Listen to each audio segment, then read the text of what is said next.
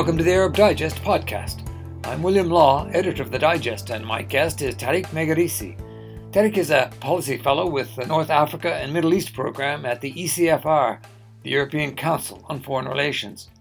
He's a political analyst and researcher who specializes in Libyan affairs and, more generally, politics, governance, and development in the Arab world. He's a regular visitor to our Arab Digest podcast, and I'm delighted to have him back. Thank you for inviting me again. It's, it's always a pleasure to be here, Bill. Tariq, we're less than two months away from an election in Libya on the 24th of December. And first of all, is that election going to happen? And if it does, what chance that it will be free, transparent, and above board? Well, I mean, uh, whether it, it, it happens or not is still up in the air. I I think that there is considerably more chance of it happening uh, than is than is usually given credit for. You know, the reason why people say that the election won't happen is because they just have a, a consideration or a prerequisite that you know an election has to have some kind of standard of integrity and it seems to be that the you know the powers that be who are pushing through this election have no such preconceptions um, and so we have a few countries who are absolutely adamant that, that come what may, there will be a vote uh, in Libya on December 24th. Um, and, and so, you know, it looks like they might get their way, but there is absolutely zero chance that that vote that would be held under the current circumstances has, uh, has any integrity, has any security, um, is able to be conducted in a free and fair fashion, is even able to be conducted in a in a reasonable and logical fashion. You know, an election in Libya will will not have the highest bar, but you know, even basic things like a, freedom to register to campaign, a, a, campaigning period that makes sense, knowing exactly what the office is uh, that is being voted for, uh, and and what the function of that office is. All of these things look unlikely to happen in the Libyan case.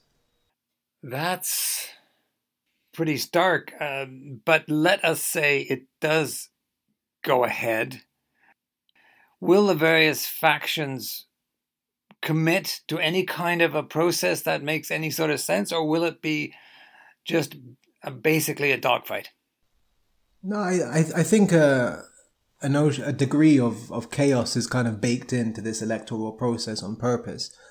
I mean, I would bet considerable amounts that, you know, the electoral laws, um, as they were formed and, and the entire process for how this election is, is coming to pass was designed in order to provoke such outrage that an election wouldn't happen. And it's a kind of plan B, uh, that, that, that the elections themselves would be so, so poorly constructed that even should they come to pass, they will be so easily contestable and it will be so easy to delegitimize them um, and so we see no indication that the kind of main factions of the country or or the main political leaders, because let's not kid ourselves about, you know, these guys having tremendous amounts of, of public support, uh, are just extending their, their zero sum competition with, with one another. I think they would all like for the elections to not happen so they can maintain their status quo. Uh, but even if it does happen, I think that they are in a fairly comfortable position to, to seriously undermine them uh, and to delegitimize whatever they produce. And uh, we, we should just mention that the election will be a presidential election. Uh, that's because uh, Aguila Saleh, the Speaker of the Eastern based House of Representatives, was able to push through some decrees that uh, basically create a very powerful presidential position, one which uh, the warlord Khalifa Haftar will probably like to go after. But I wanted to ask you about uh, a story I came across about Haftar and the Military Investment Authority. What are the details there? And also tell us where Haftar is in positioning as we head into this uh, so called election. Well, the, the two issues actually kind of do gel together quite nicely. Haftar's army, the, the Libyan Arab Armed Forces, was, was constructed on his behalf by the Egyptians, and it's, it's very much built in the model of the Egyptian army, which has probably a, a considerably larger economic arm than it has a, an actual fighting arm.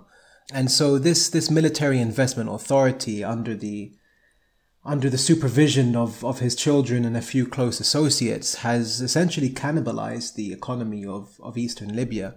And early on in, in Haftar's posturing to become the next president, uh, it figured quite heavily in his in his kind of populist uh, statement. So, you know, there were comments that uh, that Haftar is is going to to plan for the construction of new satellite cities around Benghazi, which could uh, hold millions of people and which will have new hospitals and so on. And, and all of this will be, uh, will be orchestrated by the Military Investment Authority.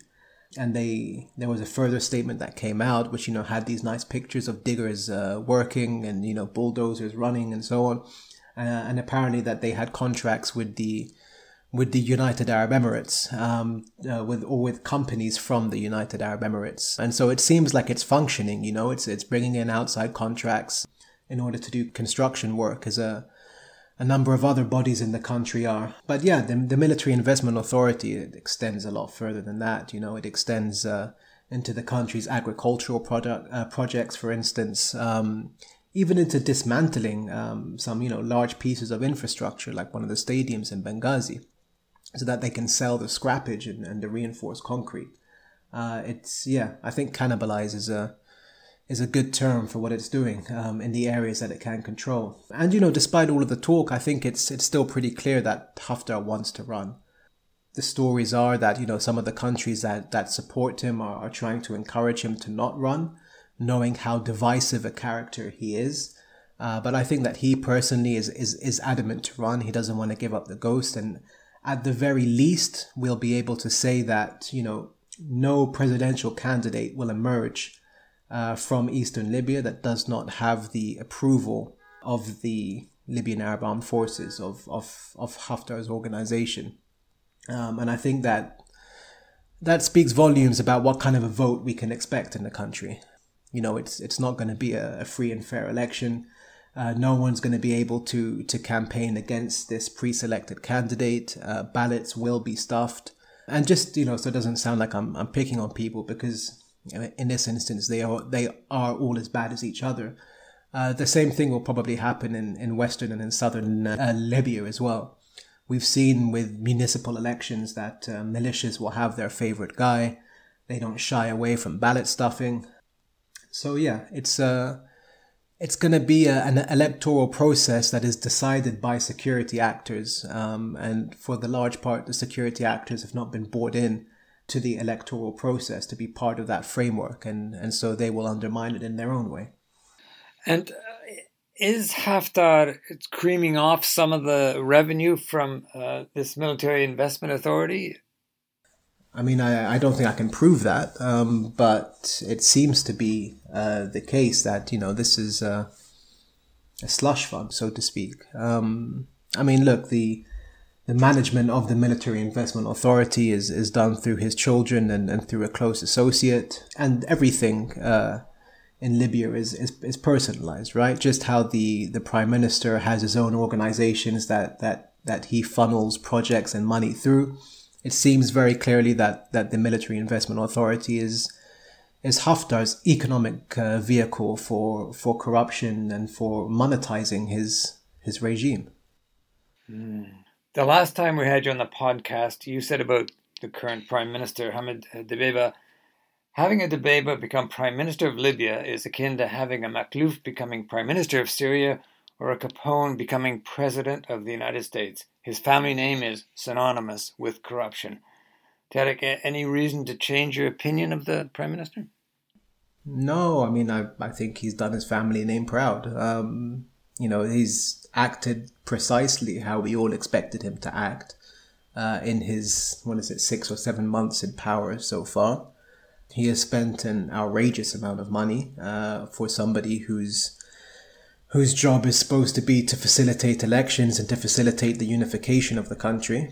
Uh, and to be fair, he is doing at least some of this in, in the service of unifying the country, but he's unifying it through corruption rather than in a, in a meaningful or institutional sense of the term.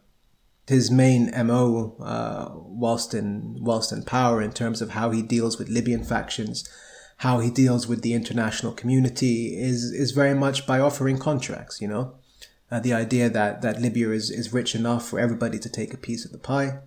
Um, and so even with, with countries that, you know, you, you could call enemies of Western Libya a few years ago, like, like Egypt, uh, now he's handing over billions of contract in order to buy their support um, and to buy their recognition of, of, of him and his legitimacy to rule.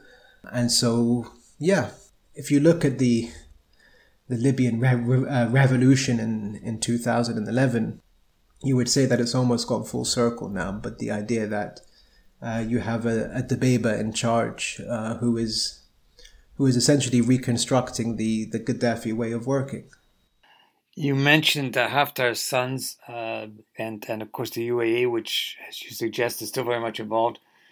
Uh, it's reported that one of his sons, uh, Belkacem, met with Dbeibeh in Abu Dhabi recently. Uh, what do you think we should read into that?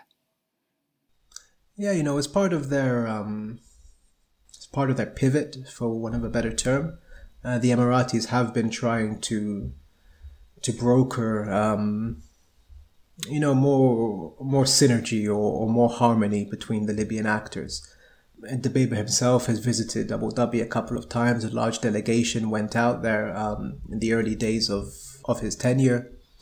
Um, and, you know, the I think Dbeibeh has tried to to reach out to Haftar, um, especially in the early days of his tenure. He, he didn't even stop the the cash flows to Haftar. Um, I think Dbeibeh's way of working is that he wants as many people as possible inside his tent. And so now, you know, with the elections looming, with some kind of change looming in the country, I think there are attempts by by numerous amounts of the countries involved in Libya to try to broker an understanding to minimize the amount of, of violent destabilization that, that should come to pass after the elections happen or don't happen. It's interesting, isn't it? Because, as you say, there's been a shift in the way the uh, UAE is dealing with these issues. Because previously, of course, they backed Haftar militarily. And now there seems to be more of a diplomatic approach, not just in Libya, but elsewhere in the region.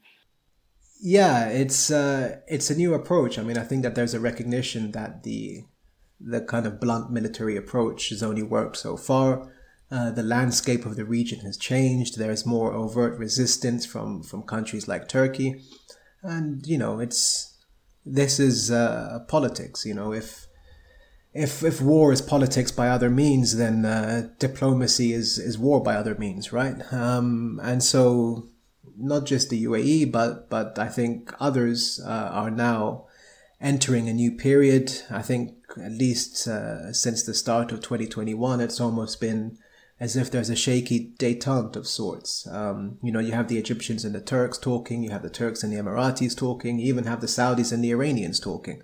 Um, so I think that there's a new period of of not calm perhaps, but of maneuvering behind the scenes and of yeah war by other means. Um, but hey, as long as people are talking, that that's always a better place to be in. And I think it was triggered to some extent by the U.S. withdrawal or the the posturing that it's trying to withdraw as much as possible from the region. And I don't think that's going to change anytime soon. So, um, yeah, it will be interesting to see how long this, this period of detente lasts and if the Europeans or anybody else can help to land it in a more stable place.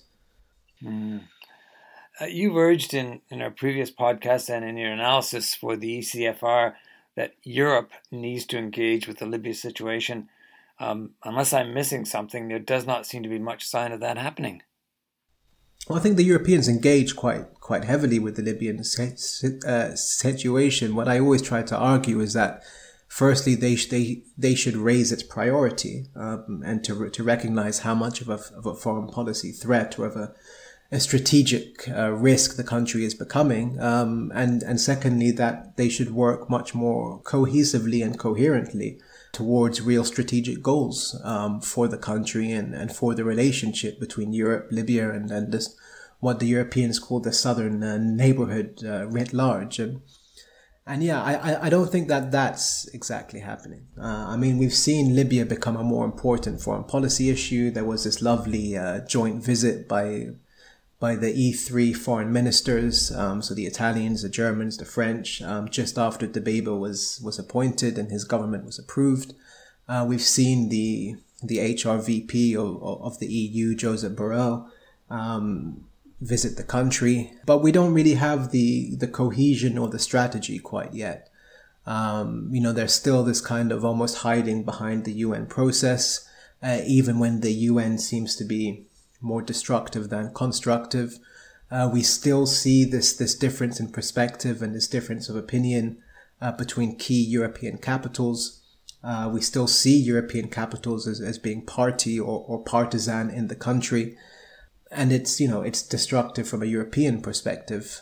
And we're seeing all of these kind of negativities become much more acute as the country heads back towards instability and, and, and, and heads towards these highly divisive elections. Um, so, you know, you have countries uh, like France who who want elections at any cost and, and believe that, you know, uh, the risk of having elections is, is less than the risk of not having them on the 24th of December. And you have other capitals um, who believe that it's ludicrous and, and that what we are doing by restricting ourselves and restraining ourselves um, to the idea of, of technically holding a vote on the 24th of December, despite that vote and that electoral process having no substantive elements attached to it, um, means that we are throwing away all of the good work that has been done to, to, to try to stabilize the country since the war ended. Hmm. President Biden and his administration, are the Americans engaging in, in an effective way, do you think, with the crisis? I mean, the the U.S. is certainly active, um, at least from a diplomatic standpoint, and the U.S. is another one of, of those who are leading the charge to ensure that elections are held, come what may, uh, on the 24th of December. And so, you know, we have this this U.S. engagement that that that many have been asking for, but yeah, it seems that uh, the United States, along with Paris, are um, are very keen and are leading the charge to ensure that that these elections happen um, and are more focused on the the technical act of holding elections than you know the the idea of what these elections stand for, what might happen the day after elections, um, what exactly is being voted in, and yeah, so the US is present, it is active, um, but it's become almost like another one of the European actors now. I don't know if that's positive or negative though. Yeah, um, there, are not a lot of good guys in this in this story, but uh, uh for me anyway, uh, Mustafa Sanalla, who's the uh, highly respected boss of the National Oil Company, he's in this running battle with the current oil minister. Uh, what's going on there, and, and what are the stakes? Do you think? I mean, just a, a, quick comment before because that that notion of good guys and bad guys, um, it made me think. I mean, unfortunately, in this in this world, we don't really have good guys and bad guys. I mean, even the bad guys don't think that that they are bad guys. We just have everybody who are doing what they believe is the the best thing for themselves to do at any one time, which is why I I always preach strategy as. Uh, as being the key to having a kind of longer term vision and a, a longer term ability to to yeah actually be able to to do more good than harm. Um, but but back to Sanalla and uh, yeah, perhaps he he could also use a, a dose of, of good strategizing. Um, you know, Sanalla has been a, a competent cu- custodian of, of Libya's oil infrastructure over the last five six years or so since he was appointed.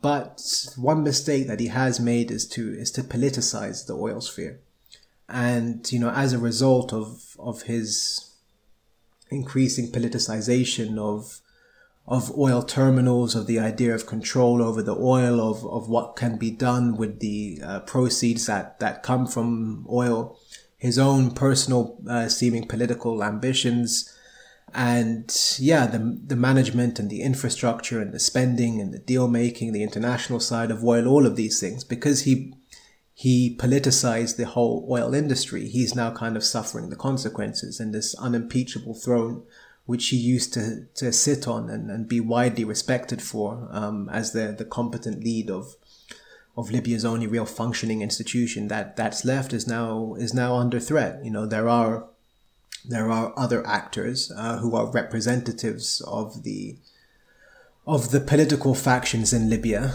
um, who are who are trying to to overtly gain a share um, of the of the oil industry uh, or the oil system for, for one of a better turn And now Sanalla is, is finding himself scrapping for, for authority with these people. I mean, luckily so far, you know, Sanalla does seem to be the, the best of the bunch and he's kind of brushed off these, these, these challenges quite well.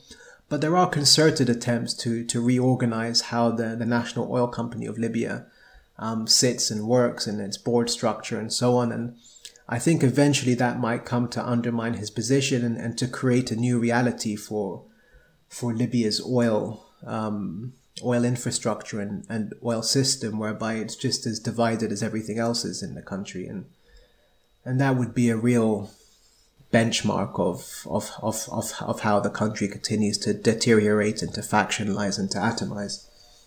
Now, should this uh, election go ahead on the 24th of December, do you see Dbeibeh emerging as the likely winner?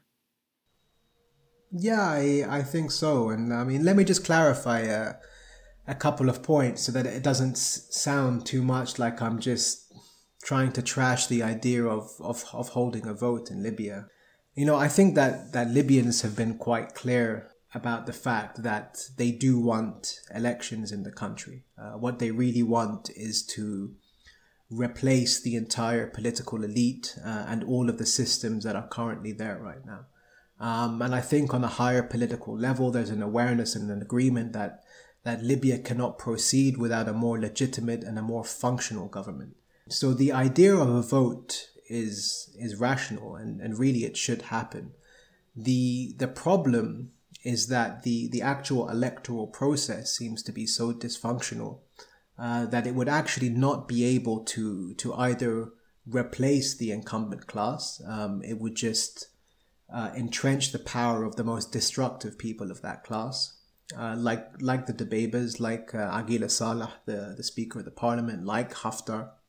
Um, but it would it would also not grant them any legitimacy because and, and there are a number of reasons for this. Um, you know, we've discussed how how the vote cannot be secure and how the electoral process will ultimately be decided by, by security actors. Um, but there's there's also on a more fundamental level the fact that you know there is no consensus over the electoral law, um, the the rules by which the elections are held, uh, and these were not even laws; these were decrees that were passed by Aguila Saleh and that were rubber stamped by the UN. And then on top of that, there is no clear idea of what's being voted for. So this kind of decree that was passed by Aguila transforms Libya into a presidential system, uh, creates a presidency that is essentially all powerful, um, that has no other bodies except for uh, the House of Representatives, which uh, Aguila Saleh conveniently leads, and which has some protected roles such as um, authorizing international treaties and so on. But other than that, this all powerful presidency uh, has no kind of uh, place in a wider legal or political structure. Uh, and it's also removed the the obligation which every single government since 2011 has held in Libya, which is to finalize the transitional period of the country, to, to fix a constitution, to fix a permanent political system, uh, which is inclusive, which is more progressive, which can allow Libya to, to, to, to progress. And so you essentially have created a, a dictator who has no obligation to pass power on to to do anything but to to profit. And so, for all of these reasons, um, and the fact that you know there is no dispute resolution mechanism uh, for anybody to discuss uh, what went wrong with the vote or, or, or, to fight their case, it's almost inevitable that that should we hold presidential elections on the 24th of December, the outcome will be contested um, on numerous grounds. Uh, and so, who, whoever wins will have a highly contested legitimacy uh, much like what happened in, in 2014 and which kind of set the stall out for for six years of, of division and, and, and conflict and so on. Um, and then just to, to put the cherry on top of the cake, uh, the parliament is not even going to be voted in on, on the 24th of December. Uh, Aguila Saleh very uh, cunningly um, put forward a parliamentary election decree uh, because, again, it wasn't voted in as a law uh, which states that you know 30 days after the presidency is appointed, uh, then the HOR will convene and will decide a day for parliamentary elections. Uh, which means that you know all of the main candidates uh, are able to to put themselves forward for election to the presidency uh, and then should they not win, either return to their old seat or, in Haftar's case, return to the barracks, and then to contest the results from that position. So we're headed towards a highly contested future, uh, which is not encouraging in a country as volatile and as divided uh, and as played with as Libya is. But, you know, back to the, the second part of that question, I do believe that in a kind of straight shot presidential election, uh, Abdul Hamid Dbeiba will probably win. He is very popular in Tripoli right now. You know, as a kind of, you know, he's he's got the trash cleaned up off the street. There are some construction projects moving. Uh, there are signs of life returning to the city, which has given him a lot of popularity. Um, on top of that, he's actually using government resources for his own election campaign. Technically, you know, he's he's putting forward highly popular strategies, um, like handing out what's called a marriage allowance. So he's giving, I think it's ten thousand uh, Libyan dinars uh, to every newly married couple. Um, and so he's, you know, he's he's buying his popularity, and he's doing it quite effectively. Uh, and the demographics of Libya suggest that you know whoever is most popular in, in Western Libya, especially in Tripoli, um, will win the vote. But again, the caveat to this is that this will not be a, a free and fair election where each person casts their ballot. Ballot boxes will be stuffed, um, games will be played, um, and so I think even if he does win, those who lose, like like Haftar, will have enough of a a vote count to be able to say, well, you know, I would have won if not for the um, if not for the games played by by my competitors, and so I dispute the the outcome and their outcome. So yeah, we kind of go around in circles, but but everywhere we end up always suggests that there is um, a dispute to come. And finally, Tariq, uh, there is a conference coming up in Paris on November 12th. It's presided over by President Macron. Is there a possibility things will be made a little simpler rather than more complicated? Dare I say, cause for some hope? Well, if if uh, Libya is anything to go by, it'll probably make things more complicated. But I mean, I, th- I think the the best way to look at it is is as an opportunity. Um, I mean, from the perspective of Paris, um, they see a lot of progress has been made on, on security and political fronts, and, and they want to kind of lock that in. Uh, and so to have a new conference um, in the line of, of the Berlin conferences which have happened, where they can, you know, try to consolidate and, and, and to build on that. But, you know, Paris is, is very convinced that elections at all costs on December 24th must happen. Um, and so they're kind of reverse engineering the conference from, from that perspective. Um, I mean, again, to, to give Paris some credit here, because we often, lament French unilateralism. Um, they've tried to do this in the, in the spirit of the Berlin Conference, and so they are they are doing it within that framework. Um, they are doing it in tandem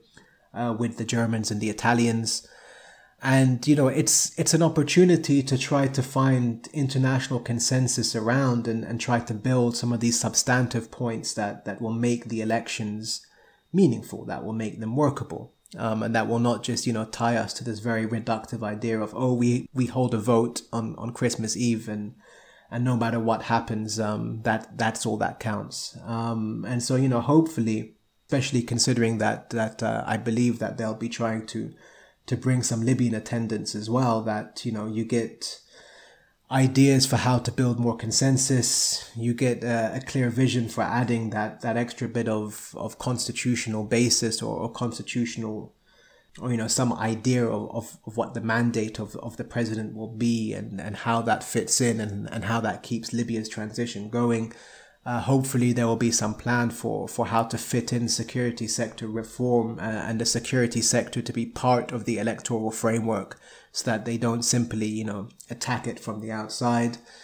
Um, and you know all of these these issues. I mean, I think as well the the issue of of, of hate speech, you know, and and disinformation. Uh, countries like like Russia, like Turkey, like others are are are running these bot farms, which are are pumping out disinformation and which are you know pumping out incitements to violence and if this was any other country, then then companies like like Facebook would have an, an enhanced operations center to to monitor it and to try to protect the integrity of the elections. And again, this Paris conference is an opportunity for internationals to come together and to push companies like Facebook and others to to pay more attention to the disinformation space in what is a highly volatile election in a, in a highly volatile country. Um, whether that happens or not um, is yeah is is a lot more questionable. But you know, I think whether he intended this to happen or not, now um, you know, President Macron has has tied his uh, his credentials as a global statesman and, and and as a diplomatic player or a global player to these Libyan elections. Um, you know, in the minds of of the many, the last thing that people see or will see before Libya's elections will be President Macron convening world leaders um, to discuss Libya. Um, so if these elections should blow up in his face two months' time as, as he starts his own presidential election campaign, uh, I don't think it will be a good look. So so hopefully that incentivizes uh, the French to be to be more more cautious rather than uh, gung ho. Mm, well, uh, we can hope, and we can hope too that uh, some good does come out of the elections. Uh, a slender hope, perhaps, but um, hope nonetheless. Tariq, Thank you very much. Thank you. It's always a pleasure. I hope you've enjoyed this week's Arab Digest podcast and thank you for listening. My guest today was Tariq Megerisi, a policy fellow with the North Africa and Middle East program at the European Council on Foreign Relations. Arab Digest also publishes a newsletter featuring some of the very best MENA analysts. If you'd like a free trial to the Arab Digest newsletter, simply go to arabdigest.org. And if you enjoy what you find and want to join the club after your trial period has ended, we're offering special rates to students, academics, and retirees. And subscriptions are now available to university libraries. Check it out on ArabDigest.org and follow us on Facebook, Twitter, and LinkedIn. I'm William Law, editor of the Arab Digest, essential reading from independent sources.